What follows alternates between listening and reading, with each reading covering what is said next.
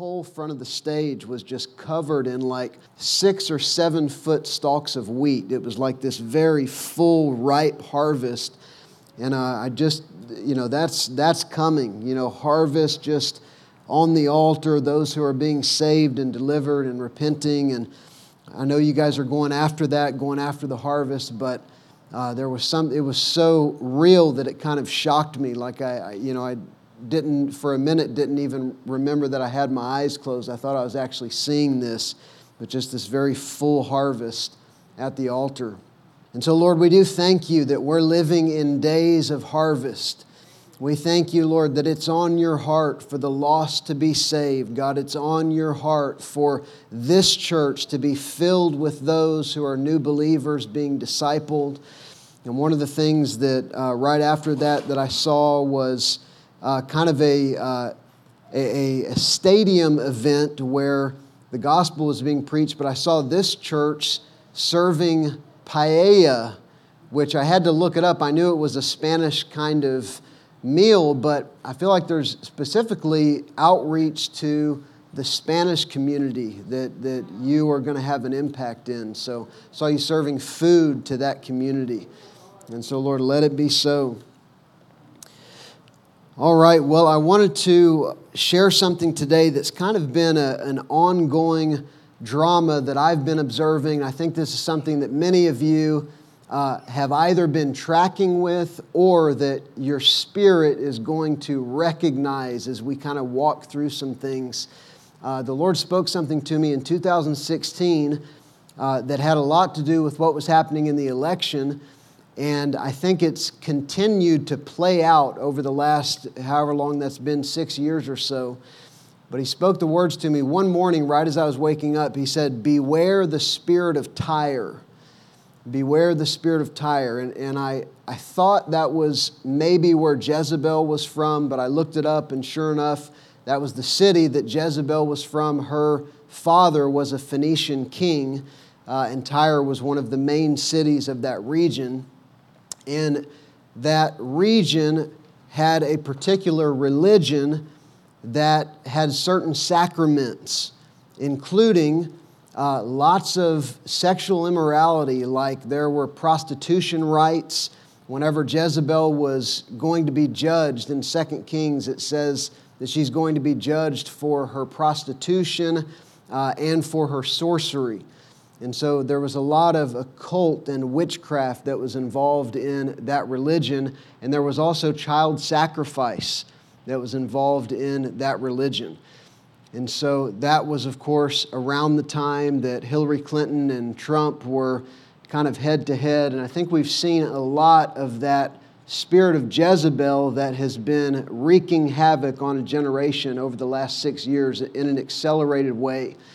And so it really caught my attention that um, probably uh, two months ago, I was driving to work one day and I was listening. I was listening to a podcast uh, by a guy named Matt Walsh who talks a lot about abortion, talks a lot about kind of the gender confusion that's in the culture. And he was talking about abortion, and as clear as anything I've ever seen, I just saw how the blood of abortion was actually a demonic sacrifice that was empowering principalities.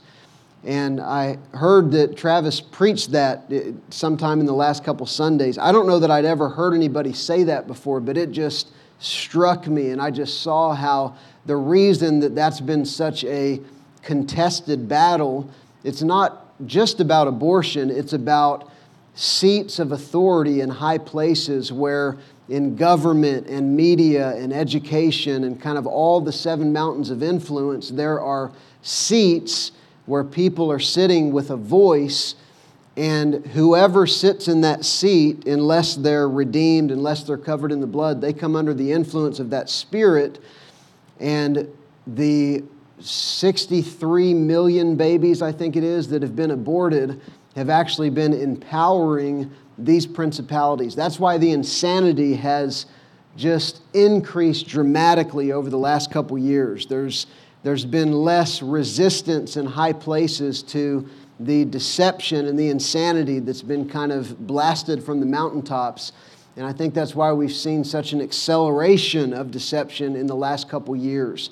It's because there is a there's an affinity for the deception in the highest places of government right now. But I do believe that that is connected to the spirit of Jezebel, and I think it's also uh, it's connected to the orphan spirit. And I think actually that Jezebel and the orphan spirit are either one and the same or they think about it together. You know, I don't really know how to define that, but if you think about it, Jezebel, we know, is related to immorality. And we know that, again, there was child sacrifice, which is parallel to abortion. And we know that whenever Jezebel breathed out threats against Elijah, he fled for his life, even though he had just called down fire from heaven. He had just had all the prophets of Baal, 450 prophets killed. He'd had a great victory, but that spirit came on him. And the next scene, we see him shivering on the edge of a cliff, completely clueless about who he is and who his father is. The orphan spirit had come on him. You know, he, he did not know his identity.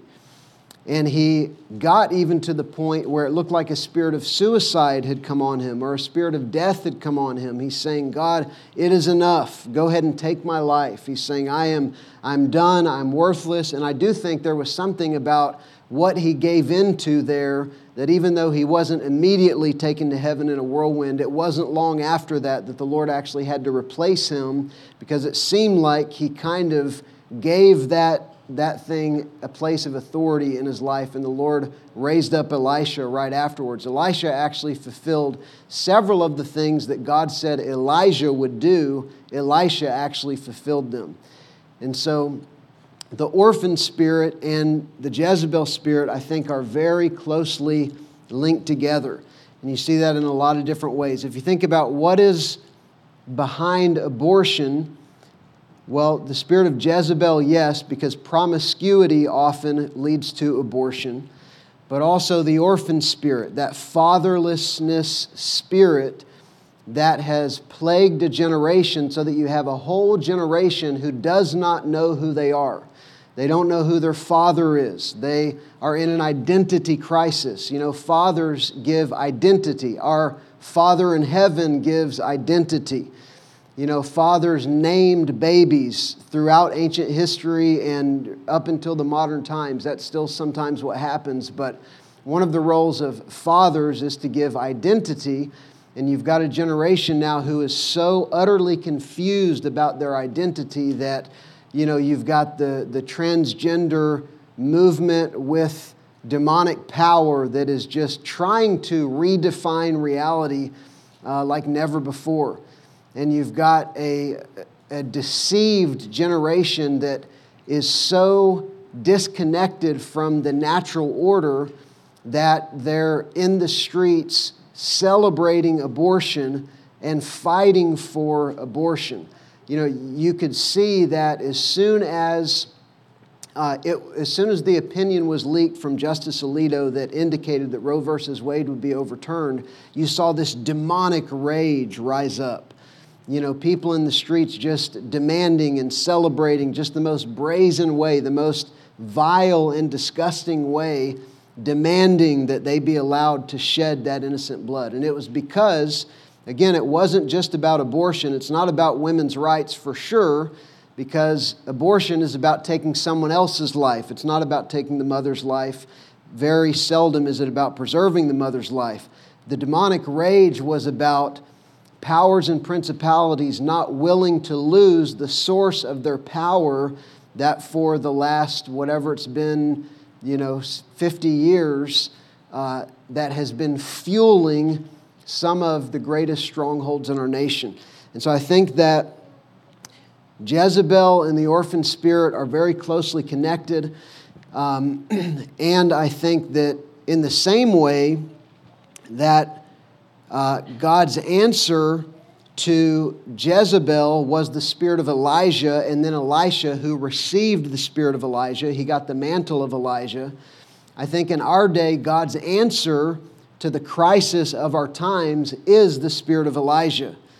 And just like Jezebel and the orphan spirit seem to be kind of one and the same, it seems like the spirit of Elijah and the spirit of adoption are one and the same. So I'm kind of teaching, kind of technical on the front end, but we're going somewhere with this. You know, what does it say in Malachi 4 that God's going to release at the end of the age before the coming of the day of the Lord? He says, I will send Elijah, and whenever he comes, he will turn the hearts of fathers to sons and sons to fathers. That sounds like a description of the spirit of adoption, the hearts of fathers to sons and sons to fathers. We also know that whenever Elijah is taken up in the whirlwind, he had told Elijah, If you see me whenever I'm taken up, then you can receive a double portion. And he did see him, number one, because even though Elijah was trying to ditch him all along the way, you know, you stay here, I'm going to go on, and Elisha just clung to him. So he saw him with his eyes, but I think he also saw him. Even though Elijah didn't seem to be a great father to him, he saw as Elijah was being taken into the whirlwind, he honored him as a father. He said, My father, my father. And then the mantle fell down to him. And uh, in the same way that this um, spirit of adoption, or I should say, in the same way that the, the orphan spirit steals our identity, the spirit of adoption gives us an identity. You know, whenever someone sees their father, whenever someone knows their father, then there's a certain confidence and there's a certain sense of identity because they know where they came from. They know what's in them. They know what stock they come from. And whenever we know God our Father, whenever we see Him as He is, there's a certain confidence, there's a certain identity that we can walk in because we know that our Father is the one who created the universe. We know that He's the Almighty God, and we know that we can be confident that if we, being evil, know how to give good gifts to our children, then how much more will our Father give the Holy Spirit to them that ask? We know there's a certain kind of confidence and an identity that's imparted to us. And so I've just kind of been observing the way that things have played out and the way that this orphan spirit has really uh, impacted a generation, the way that the Jezebel spirit has really impacted a generation. But haven't you been encouraged to see some of the victories that we've been contending for for decades have actually started? We've actually started to see breakthrough just in the last few weeks obviously with Roe v. Wade being overturned. And then two days later, there was a Supreme Court decision about prayer in schools, about the coach who uh, got permission to uh, pray at football games. There was another one right after that, but it's like God's starting to move. There's probably no issue that's been contended for in intercession more over the last 50 years than this issue of overturning Roe versus Wade. And now that that's happened, you know, there's probably going to be, depending on how many states either restrict or ban abortion, probably another million babies per year that are born in America.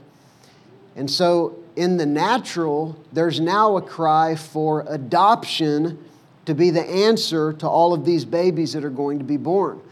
You know, if, if it's not easy to get an abortion, if it's not easy to terminate these pregnancies, then there needs to be a people of God who rise up with the spirit of adoption and actually adopt these babies.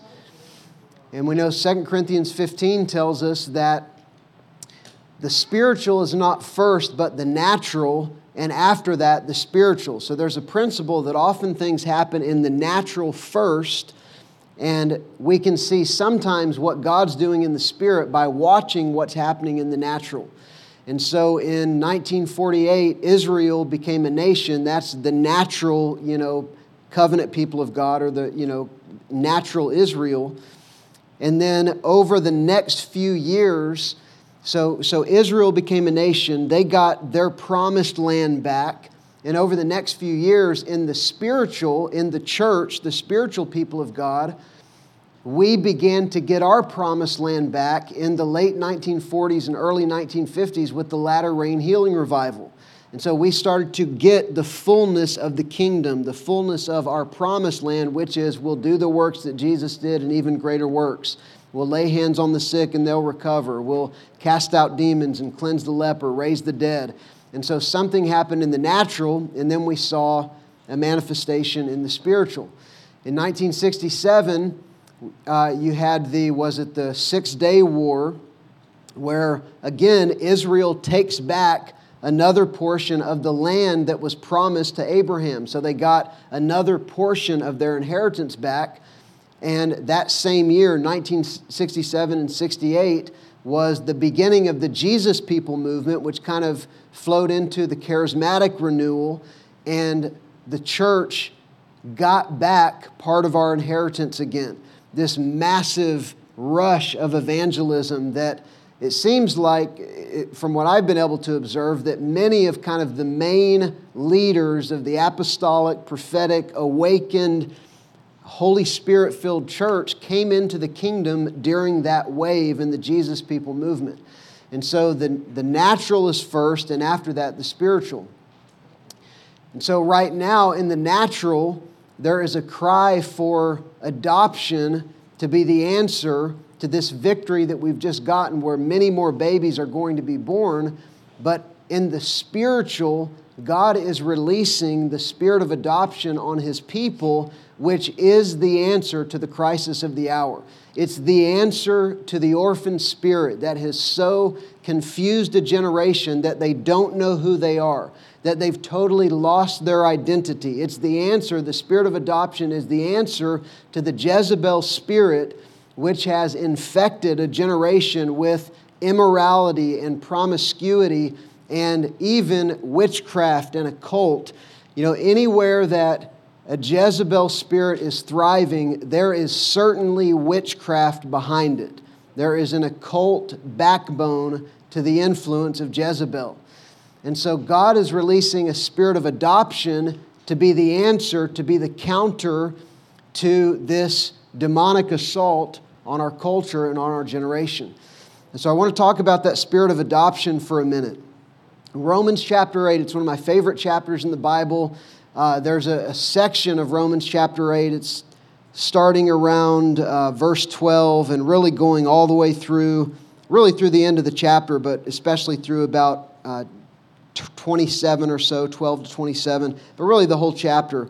Um, I had a dream early on in my walk with the Lord where I was preaching a message out of Romans chapter 8, and I was preaching about the groaning that's in creation, and then the groaning that's in the people of God, and then the groan of the Holy Spirit that brings forth sons of God in the spirit of adoption that are the answer to the groan of creation to be delivered. And so I had a dream. I was preaching that message. That was on a Friday night. And then Saturday passed. And then Sunday morning, I go to church. And the pastor of the church, first time that he'd ever done this, the only time that I know of, uh, about 10 minutes before he got up to preach, as, as worship was winding down, he came over and said, You know, I don't think I'm supposed to preach. I think you are. Do you have anything? And I said, Well, I'll just preach the message I preached in my dream on Friday night. So I got up and I preached that message out of uh, Romans chapter 8. And ever since then, it's been kind of a life passage for me. And we won't read the whole thing because it's kind of long, but I do think this is a, a major, uh, this is serious revelation for the church in our hour. So let's, uh, let's start in verse 15. We'll just hit a couple highlights. It says, for you did not receive the spirit of bondage again to fear, but you received the spirit of adoption by whom we cry out, Abba, Father. The Spirit Himself bears witness with our spirit that we are children of God, and if children, then heirs, heirs of God and joint heirs with Christ, if indeed we suffer with Him, that we may also be glorified together. And so this is saying that when the spirit of adoption comes on us, it delivers us from fear. Again, that's part of the orphan spirit. Fear, because if you don't know who your father is, I've got to take care of myself. You know, there's no one to protect me, there's no one to provide for me. And so anxiety comes on people when the orphan spirit comes on them, fear comes on them, insecurity. And this says when the spirit of adoption comes on us, it delivers us from bondage to fear and it awakens a cry in our spirit where we begin to call out to God as Abba, Father. You know, it's this, uh, Abba was a, was a term that an entire, uh, like a great house where they would have, you know, uh, sometimes multiple families and servants and, uh, and workers of the land all would be living together on one piece of property, and everyone called the father of the house Abba, except for the slaves. They were not permitted to call him Abba, but everybody else was. And so when the spirit of adoption comes on us, it delivers us from that orphan spirit, that slave spirit, and we begin to call God Abba because He's the one who is the master of the house. He's the one who provides everything we need and who ensures that we're protected, ensures that we're going to have the inheritance that belongs to us. And then the Spirit bears witness with our spirit that we're children of God and that we are heirs of God and joint heirs with Christ. It's by the Spirit of adoption that we step into that joint heirs with Christ reality. It's the John 14, 12. Everything that I did, you will do, and even greater things. You are joint heirs. You are a son or a daughter of God with an equal inheritance to Jesus, joint heirs with Him, and we access that by the Spirit of adoption. And then it goes on and it talks about the creation that is, uh, we'll, we'll just read starting in verse 21. It says, Creation itself will be delivered from the bondage of corruption into the glorious liberty of the children of God. For we know that the whole creation groans and labors with birth pangs together until now. So, why is creation groaning? Creation is groaning because it's under subjection to the curse, it's under corruption. And so that means that outside the soil is under a curse so that it can only bring forth fruitfulness with toil. It means that the rose bush has thorns on it because there's a curse on that beautiful flower. It means that your neighbor who's under, under bondage to depression or anxiety or a spirit of suicide, who's under maybe a spirit of poverty, they are groaning under the curse, crying out for a deliverer creation is groaning to be brought into the glorious liberty of the sons of God. This is spirit of adoption language. How do you come into the liberty of the sons of God? It's by the spirit of adoption. So creation is groaning in birth pangs or travail to be delivered. And then it says, not only that, but we also who have the first fruits of the Spirit, even we ourselves groan within ourselves eagerly waiting for the adoption, the redemption of our body. For we were saved in this hope, but hope that is seen is not hope, for why does one still hope for what he sees? So, what it's saying is that not only is creation groaning, crying out for a deliverer, crying out for someone to step into the fullness of the sons of God, it says, We who have the first fruits of the Spirit, we are groaning too.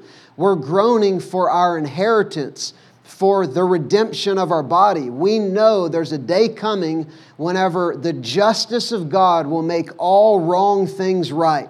Whenever sin and sickness and Satan will be fully dealt with, and there's a groan in us saying, God, Jesus paid for the redemption of humanity. And until we see the fullness of everything that He paid for come forth in our lives and in our neighbor's life and in the rose bush and in the soil, until we see the fullness of the manifestation of the sons of God and everything you've promised, there is a groan in us. There's something in us that is dissatisfied with where we're at. Even though we're thankful for what God's doing, there's a sense of where we're called to be and a revelation of where we're at. And all you can do in the gap is groan for something more. Is groan and long and say, God, I have seen by faith, I've seen in dreams and visions, I've seen in the lives of men and women of God who have walked in this reality. And there's a groan in us saying, God, would you make me the answer to the cry for a deliverer? Would you give me the inheritance as sons, the fullness of what's been promised? And so there's kind of a harmony of the groan of creation and the groan of we who have the Spirit. And then it says, the Spirit groans. I call it the threefold groan. It says, verse 26, likewise, the Spirit also helps in our weaknesses, for we do not know how to pray, what to pray for as we ought but the Spirit Himself makes intercession for us with groanings too deep for words or groanings that cannot be uttered. So even the Spirit is groaning. There's a groan in the Spirit. He has a desire to manifest Himself in sons and daughters. The Spirit fully understands, perfectly understands what God wants to release on the earth. You know, the Spirit knows that there's a day coming that the earth is going to be covered with the glory of God like the waters cover the sea. And so the Spirit is looking for someone to partner with, someone who's groaning for more. The Spirit helps us in our weakness, in our lack, in the revelation of the gap between where we're at and where we're called to be. And so the Spirit of adoption is whenever there's a kind of a synchronization of the groan of the believer saying, God, I want to walk in the fullness of everything that you've promised, along with the groan of the Spirit saying, Is there someone who will give me a place to fully manifest my glory? Along with the groan of creation saying, Is there a deliverer for me? Is there someone who can break free the bondage off of my life? And so that's kind of what this groan is all about. And now in um, June, in early June, I had this dream uh, where I was at a stadium. It was right before uh, the, the event in Kansas City. It was like um, the Send and the Awaken the Dawn. All th- there's like three events that happened in a few days in Kansas City. Did anybody either go to that or watch any of that? Yeah, it was a kind of a major event across the nation. People traveled from all over the nation and the world to go to Kansas City and to pray for a third great awakening in America and a great harvest in America. And uh, it was a very powerful event. And this was, I think, the night that that began. I had a dream that I was at this stadium. I didn't know that it was that stadium, but I was at a stadium and uh, I was in various locations all around the stadium. And I was, uh, I was with a couple people that I knew, and uh, I was in deep travail.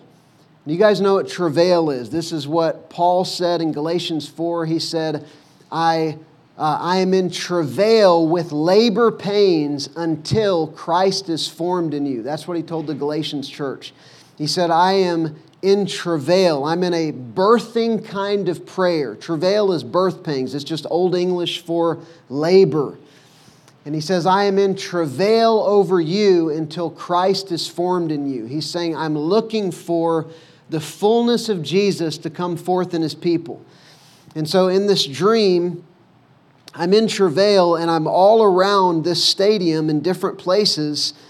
And I kept falling on the ground. And I was just, you know, it, it, was, it wasn't an unpleasant experience. It was actually awesome because all at once, I was, I was remembering all the moves of God of the past, you know, all the things I've read about, you know, everything from the first great awakening, I mean, Reformation, first great awakening, second great awakening, John G. Lake, Azusa Street. I mean, I'm just, I'm thinking about stories and I'm remembering the way that God has moved in times of great harvest. And all of this is kind of fueling this groan inside of me but I'm also aware that I'm not back in the past in the First Great Awakening or in Azusa Street. I'm in this present moment where there's crisis. And even though I'm tapped into the revelation of what God has done in the past, I am aware of the need of the hour, and I am encountering God's glory, but at the same time, I am groaning that God would do in our day what He has promised, like He did in those days, what He promised. And so I'm, uh, you know, I would stand up and I only could stand for a few minutes and then I'd be back on the ground again, just kind of, you know, groaning in travail. It was actually an incredible experience. In the dream, I kept saying, God, please let this not just be a dream. And then I would wake up. I was actually sleeping on my couch, I think, because my kids had filled my, my bed and there was no longer room for me. So I was sleeping on the couch. And uh, I would wake up out of the dream, and I was in full blown travail whenever I would wake up. And then I would go back into the dream, and it would pick up right where it left off. And in the dream, I, I kept seeing people that I knew, and it was like whenever my eyes would lock with them, they would go into travail exactly like I was. The, the same groan would be awakened in them, and they would, you know, not all of them would fall down, but they would go into that sort of deep, you know, cry for God to do in our day what the prophets have promised, what Jesus himself declared he desired for the end of the age.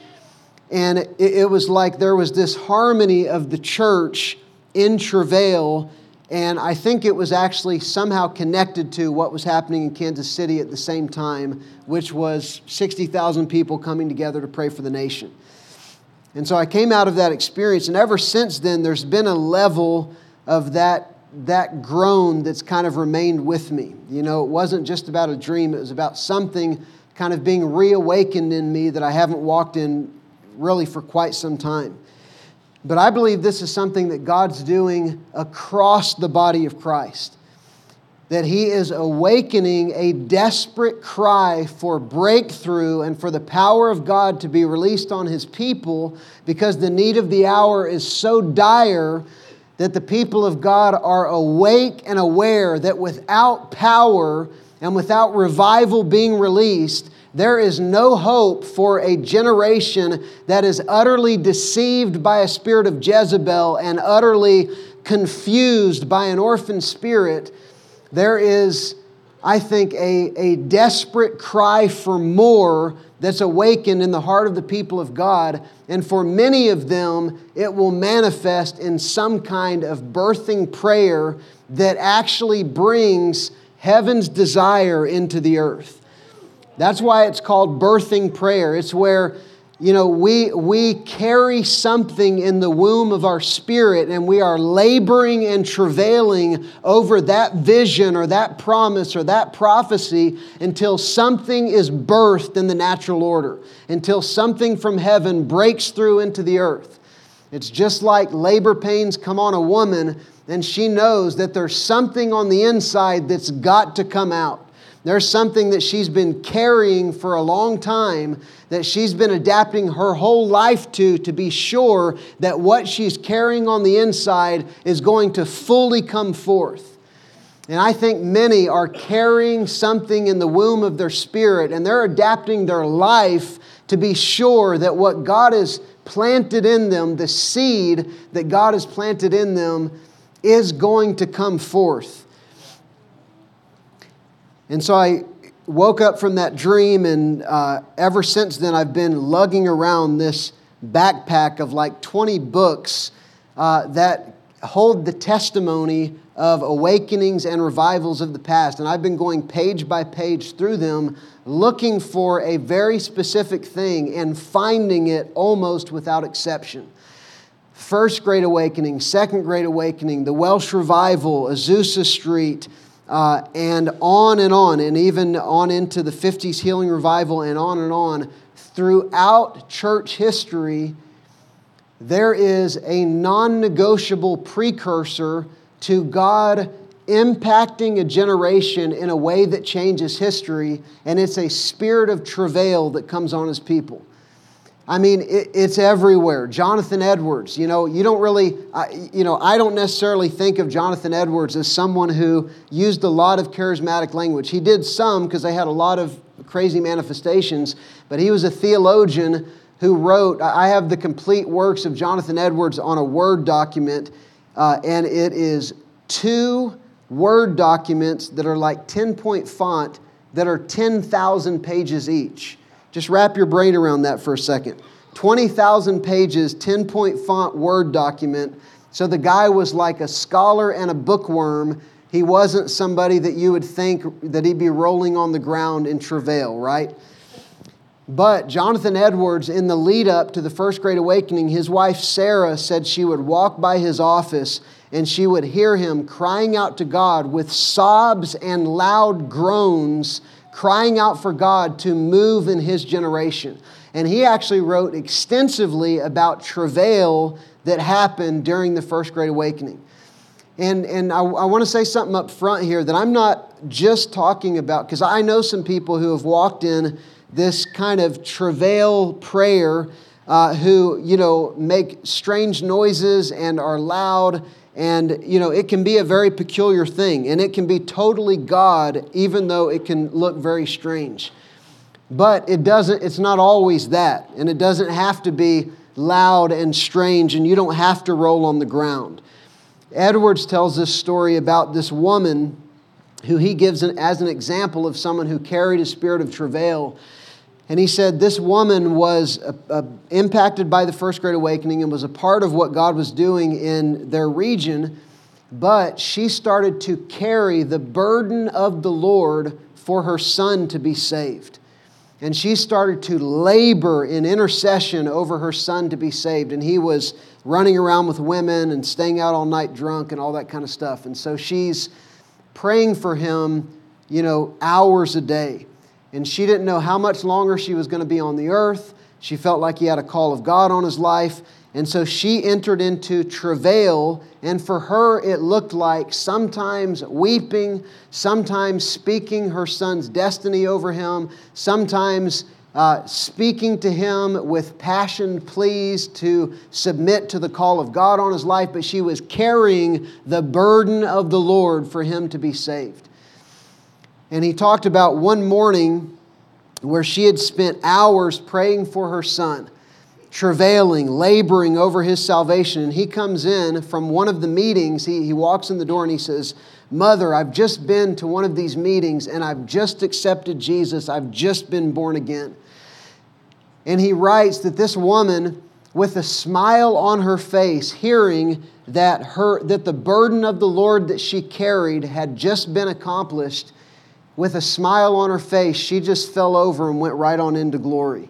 She had accomplished her mission, she had accomplished her purpose, and she just went right on to be with the Lord.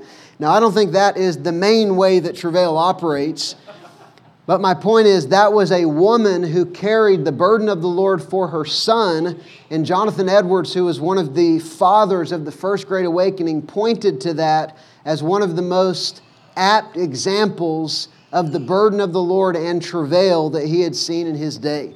And this is something that manifests in many different ways. Uh, there is a guy named uh, David Brainerd who was Jonathan Edwards' son in law. And Brainerd had been kicked out of Yale for uh, mocking some of the leaders, some of the professors. And because uh, he got born again and he didn't think any of them were saved, he was probably right. And so he got kicked out of Yale for, you know, saying that they weren't saved. And uh, he decided to go be a missionary to the natives because he was no longer going to be accepted in any of the churches. And so he devoted his life to trekking through the wilderness, sometimes days at a time, by himself in the rain and the cold, getting lost in the woods, and finally finding some tribe of 50 men, women, and children out on a mountain somewhere and spending months with them, sharing the gospel, trying to learn some words of their language, uh, and then he would be on to the next tribe. And he kept a journal all during his travels, and you can watch his prayer life intensify greatly over the course of a couple years. And he begins to write about uh, these encounters he would have with God, where he would be gripped with the presence of God, where the Spirit of the Lord would move on him powerfully, and he would say things like, the Spirit of the Lord came on me and helped me with power for two hours. Or he would say, I was in an agony of souls and I began to pray on my knees with snow all around me. And when I opened my eyes hours later, there was an eight foot circumference of snow melted around me where the heat and the power of God had just melted the snow all around me. And so he begins to enter into this groaning intercession over the tribes. And for the first year that he's preaching to them, they're threatening to kill him, they're rejecting him, they're throwing rotten vegetables at him, no fruit whatsoever. But he enters into this deep groaning for the power of God to be on his preaching and for souls to be converted. And one afternoon in August, heaven begins to break in as he opens his mouth. It starts, he's in a house with uh, just a few people, and he's just having a normal conversation with them, and all of them begin to weep simultaneously, and they all get born again. The next day, he goes and he's preaching to uh, 55 men, women, and children. And he says, As I began to preach, it was like a powerful wave came at once and knocked all of them to the ground, and they began to groan and cry out to God for mercy, and all of them were born again. And then the next day, as he's traveling back to his makeshift home that he had made, all the women in this village were waiting for him at his house, asking him, What must I do to be saved? And he preaches the gospel, and they're all born again. And for the next year, everywhere he goes, it's like the book of Acts. The power of God is manifesting on his preaching with like dramatic. Uh, manifestations, people falling to the ground and writhing in the dirt, crying for mercy, confessing their sins, repenting of their witchcraft and their drunkenness. He carried a burden of the Lord in his spirit and he labored over it, crying out, realizing that what he needed to release and what he currently had on the inside, there was a great gulf fixed between, and he was laboring until God released what was needed to fill up the gap. And one after another, these fathers of revival tell these stories of this spirit of travail that would come on them or others. And as they labored over something in the spirit, power would begin to be released. And I think this is something that God's releasing in our day. You know, uh, Isaiah 66 talks about uh, Isaiah 66 mirrors the end of the age. Isaiah is like a mini Bible. I, I know probably most of you have heard that. You know, 66 books in the Bible, 66 chapters of Isaiah. There's a lot of parallels. But Isaiah 66 is like the end of the age. And it talks about the bride at the end of the age. And it talks about Zion being in travail at the end of the age. And it says, As soon as Zion travailed, she brought forth. And it says, Can the earth be made to give birth at once? Can a nation be born in a day? As soon as Zion travailed, she brought forth. And so the idea is that when this spirit of, of groaning comes on the church, when this desperate cry for more comes on the church, then nations will be born in a day as far as I can tell, there's two things that we're called to groan for in this season. One of them is we are groaning for the sons of God to come forth. We're groaning for sons and daughters to step into their inheritance. We're groaning to be the answer to the groaning creation to be delivered from bondage. That's one thing that we're called to carry a deep groan for. The other thing that we're called to carry a deep groan for is for nations to be born in a day. It's for the great harvest to come in. In Matthew 13, Jesus makes this astonishing statement. He says, The harvest is the end of the age. In other words, the closer and closer we get to the end, there will be a marked increase in harvest. The lost will be saved. And in that same parable, Jesus talks about sons of the kingdom that are sown into the earth at the end of the age. And these sons and daughters of the kingdom, the ones that God releases that are walking in the John 14, 12 greater works, that are walking in the fullness of what mankind is called to carry, they are the ones who reap the harvest of the earth. And so there is a groan and a cry that God's releasing on his people, both for men and women to walk in the fullness that we're ordained for and for harvest in Wilmington, for harvest in the United States, for harvest in China and Ukraine and Russia and North Korea, and that the nations of the earth would be born again, would be born in a day. Sons and daughters being born and nations, harvest groups being born again. That's what the labor is all about. Revelation uh, chapter 12, there's this picture, and I'm kind of winding this down, and then I want to kind of move into some ministry time and activation. But Revelation chapter 12, there's a picture of the bride, again, the bride at the end of the age. Uh, it's a twofold picture. In one sense, it's a picture of Israel giving birth to Jesus with the 12 tribes on her head. But I want to talk about, you know, there's the natural and the spiritual. I want to talk about the spiritual for a minute. It's a picture of the bride in apostolic authority. She has 12 stars on her head. She is clothed in the sun. You know, we're told to put on Jesus Christ, to put on the sun, and she has the moon under her feet. Jesus said, Behold, I give you authority over all power of the enemy to trample on serpents and scorpions. So she has the moon under her feet. And this bride is in labor and she gives birth to a man child.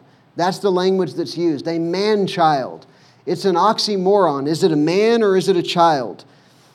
it's a picture of mature sons and daughters coming forth at the end of the age as Zion travails, as the church enters into that place of the desperate cry for more, saying, God, do in my generation what you've always done. God, I'm not satisfied with what I'm walking in. I've seen a vision for far more, and I will not be silent. I will not hold my peace. I will give you no rest until you do in my life what you've declared that you desire to do through your people. And I think that's what the groan is about. And this is what I want to kind of encourage us with as we maybe move into a time of praying together is I think that there is a tendency I know that there is for me, and there's often a tendency when we hear about the great things that God's done in the past, and, and I could spend literally hours just telling the stories of how this kind of spirit of, of gripping, consuming prayer has led to remarkable demonstrations of the kingdom and mass salvation of the lost. It, it, it marks the pages of church history unmistakably. But I think when we hear that, there can be a tendency to disqualify ourselves. There can be a tendency to kind of hear and say, well, that, that's awesome. I'm glad that God did it then, but, you know, and God might do it in their lives, but I don't know that He'll do that in my life.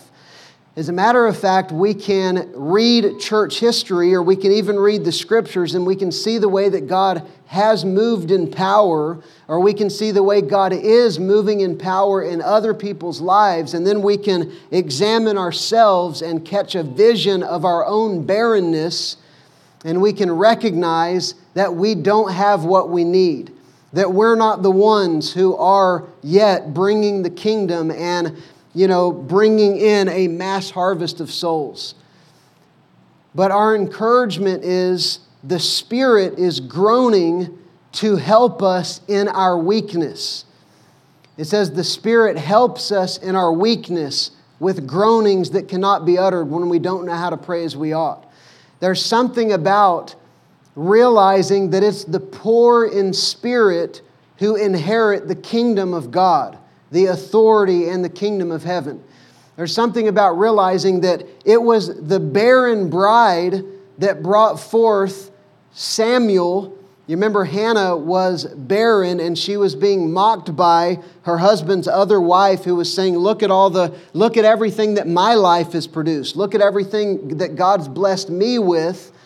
And Hannah was being mocked by that, but she had a sincere cry in her heart saying, God, my womb is barren. I recognize where I'm at and where my desire is to be. And she was in such a travail of prayer in the tabernacle that Eli thought she was drunk. But she was crying out, saying, God, give me a child. It was her barren womb in a day whenever there was a famine of the word of the Lord. There was no widespread revelation. And God needed someone to have a pure heart and a qualified womb to bring forth a Samuel. And it was the desperation, I think, brought on by the awareness of her barrenness that made her trustworthy to bring forth a Samuel that she would fully dedicate to the Lord and say, God, if you'll give me this gift, you can have it. I don't need to control it. I don't need to keep my hands on it. I just want to be the one that you use to bring forth the answer to the crisis of our day. But God, it'll be yours. Just let my womb be the one to bring this forth. It was the same with Elizabeth. You know, Zechariah and Elizabeth, they're crying out to God for a son. They have a prophetic promise that they're going to have a son. But decades go by, and I think what they're in their 80s or they're in their 90s whenever they get the visitation of Gabriel saying, Your wife is going to bear a child and years of laboring over the promise, years of contending, saying, God, the need of our hour is a messenger crying in the wilderness, saying, Make way for the coming of the Lord. And her womb, in the place of desperation and barrenness, was qualified to bring forth John the Baptist, the prophet, the prophet that was needed to prepare the way for the Lord. You remember whenever Elijah has his confrontation with Ahab, and he tells him, You better get home because it's about to rain. He says, If you don't go now in the chariot, the rain will stop you from getting back to Jezreel. And then he goes up on the mountain and he does the strangest thing. He puts his head between his knees, which, I mean, it's crazy, but that, that's a birthing position. That was the ancient Israel birthing position. He puts his head between his knees, and seven times he's crying out to God and he's sending his servant to go look. And as he is in that place of contending for a promise from God that would save the land, they were in famine and drought for three years. And he's contending for something until a cloud the size of a man's hand comes up out of the sea. And then the rain came, and it was a downpour. And Elijah was a man of like passions, just like us, yet he prayed earnestly, and God sent the rain. And so I believe this is actually already happening in the lives of many of us. There's this revelation of the need of the hour, and there is this desperate cry in our own spirit. And whether we realize it or not, some of you have begun to carry the burden of the Lord. Some of you have begun to carry something. God was looking for a trustworthy womb. And some of you, the groan over what you don't have is actually what qualified you to carry something that God wants to release in this hour.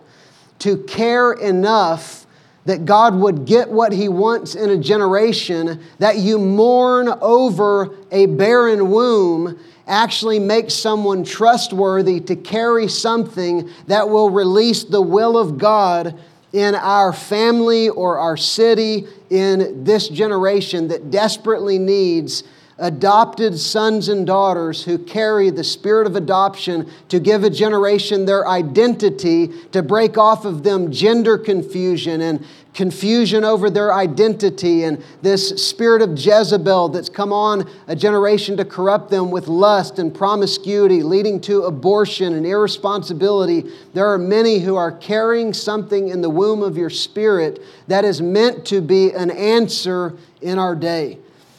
And if that's you, if, if you know that you're carrying that groan for something more to be released either through your life or in our day, I want you to go ahead and stand. And we're just going to agree together for a moment and just see what the Lord wants to do. God, we thank you that you're releasing the spirit of adoption. We thank you that there is a sovereign cry that comes on us from heaven that causes us to cry out to Abba and that releases an identity to us that we cannot get from anywhere else. And God, we ask on every one of us, you would release the spirit of adoption. We pray in Jesus' name you release a spirit of adoption that breaks off the orphan spirit.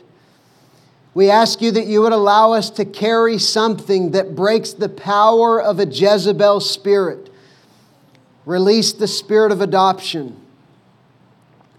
Shikaraparepe kite kishon ziandambarepe kite pe kite.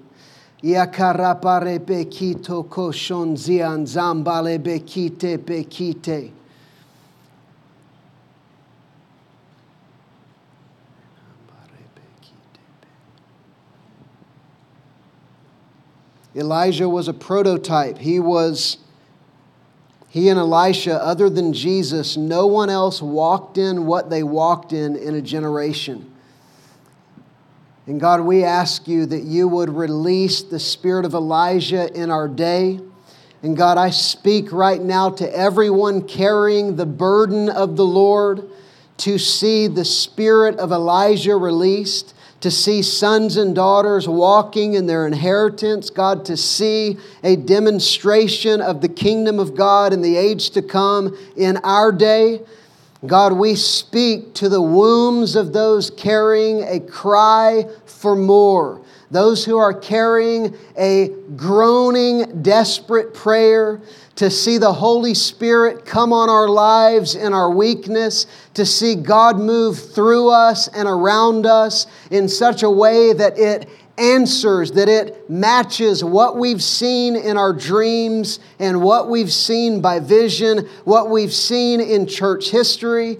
God, we say, release the spirit of Elijah in Jesus' name.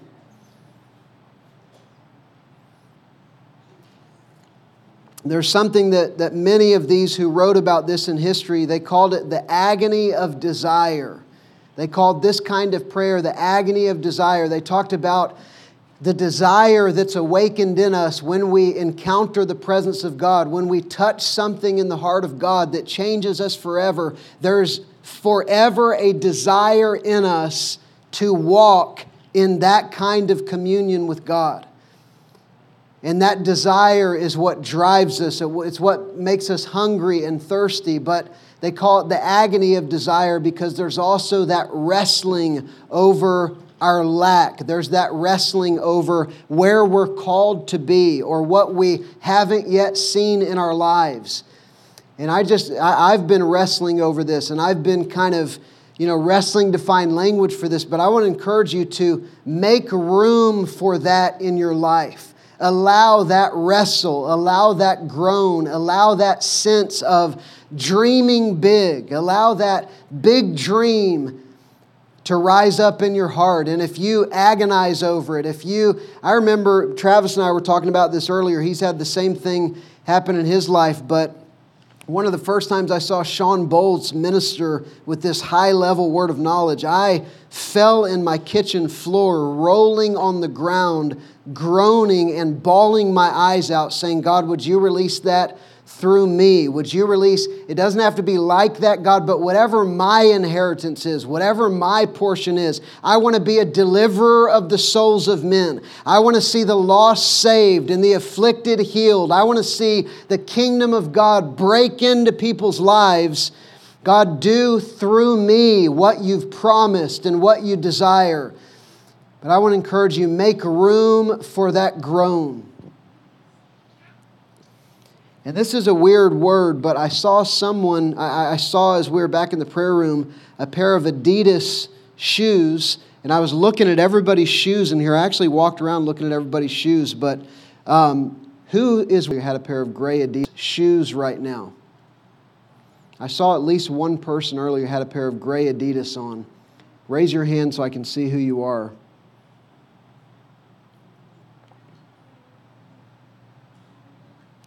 They might have left, but I saw the Adidas with my own two eyes. All right, well, if you've got Adidas and you're not raising your hand, then you're missing a powerful word. I'm just saying. So, well, let me ask this Does anybody have, because specifically the Adidas that I saw were like old, like, uh, they weren't old, but they were the style of like Sambas or Gazelles, like soccer Adidas. Does anybody have any like those at home?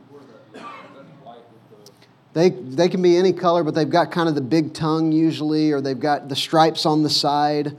Um, all right, well, I, might, I, probably should have given that word uh, whenever I saw the shoes. Okay, yeah, could be for. Uh,